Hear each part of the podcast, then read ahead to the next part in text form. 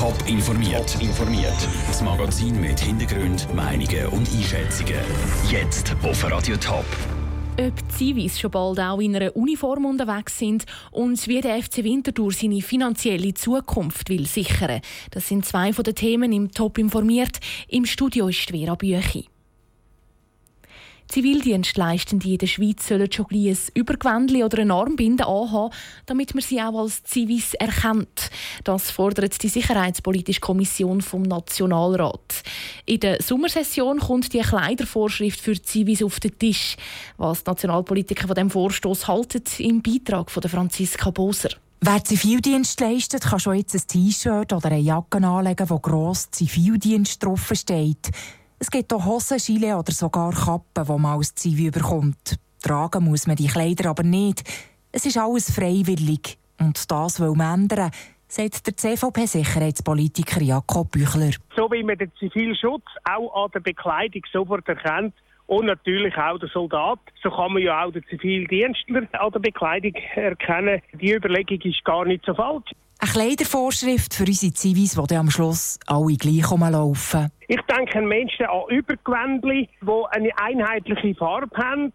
Nur praktisch sind so Übergewändchen nicht überall. In Kindergärten oder Altersheimen zum Beispiel sind ganz normale Kleider besser, sagt der SVP-Nationalrat Erich von Siebenthal. Und da ist vermutlich die Armbinde, wo überall tauglich ist, eine gute Variante. Die Armbinde in dem Sinn, die müssen eingereiht sein, das ist ein klarer Fall. Und die muss so sein, dass man klar sieht, aha, da kann man zuordnen, das ist ein Zivis. Was es denn müsste sein, ob Armbinde oder Übergewändli, darüber sind sich die bürgerlichen Sicherheitspolitiker noch nicht einig.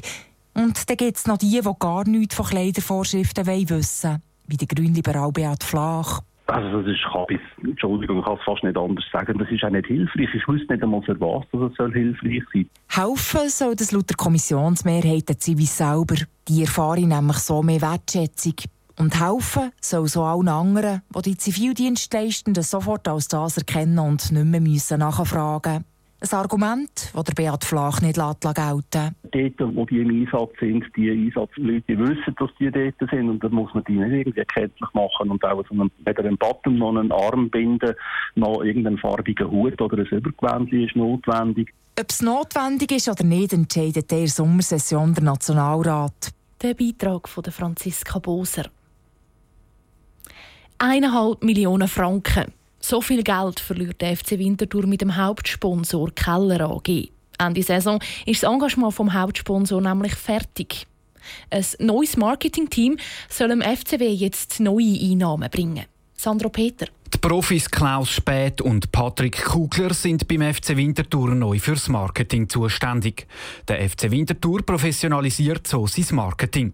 Die Aufgabe der Profis ist klar. Einerseits müssen sie die aktuellen Sponsoren pflegen und schauen, dass sie noch lange den FC Winterthur sponsern, erklärt der FCW-Geschäftsführer Andreas Müsli. Der zweite sehr wichtige Job ist natürlich, dass die Leute jetzt versuchen, auch neue Sponsoren zu gewinnen, in der Stadt, in der Region, überall eigentlich. Und da geht es natürlich dann von Beträgen von, sage ich, 100 Franken bis unendlich.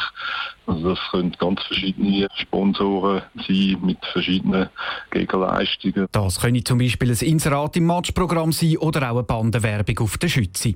Insgesamt wird Andreas Mösli für die nächste Saison noch eine halbe Million Franken mehr einnehmen. Es ist natürlich so, dass man jetzt auch den Sponsoren sagen, wenn ihr jetzt Geld gebt, dann ist es nicht mehr so, dass die Defizitgarantie vom Hauptsponsor kleiner wird. Jetzt ist es wirklich so, jeder, der einen Franken gibt, der Franken ist ein Franken mehr für den FC Winterthur. Und das heisst, dass unser Budget eigentlich wächst mit jedem Franken, den wir rüberkommen. Eigentlich ist der FCW auf Kurs. Die Lizenz für die Challenge League hat er ohne Auflagen bekommen.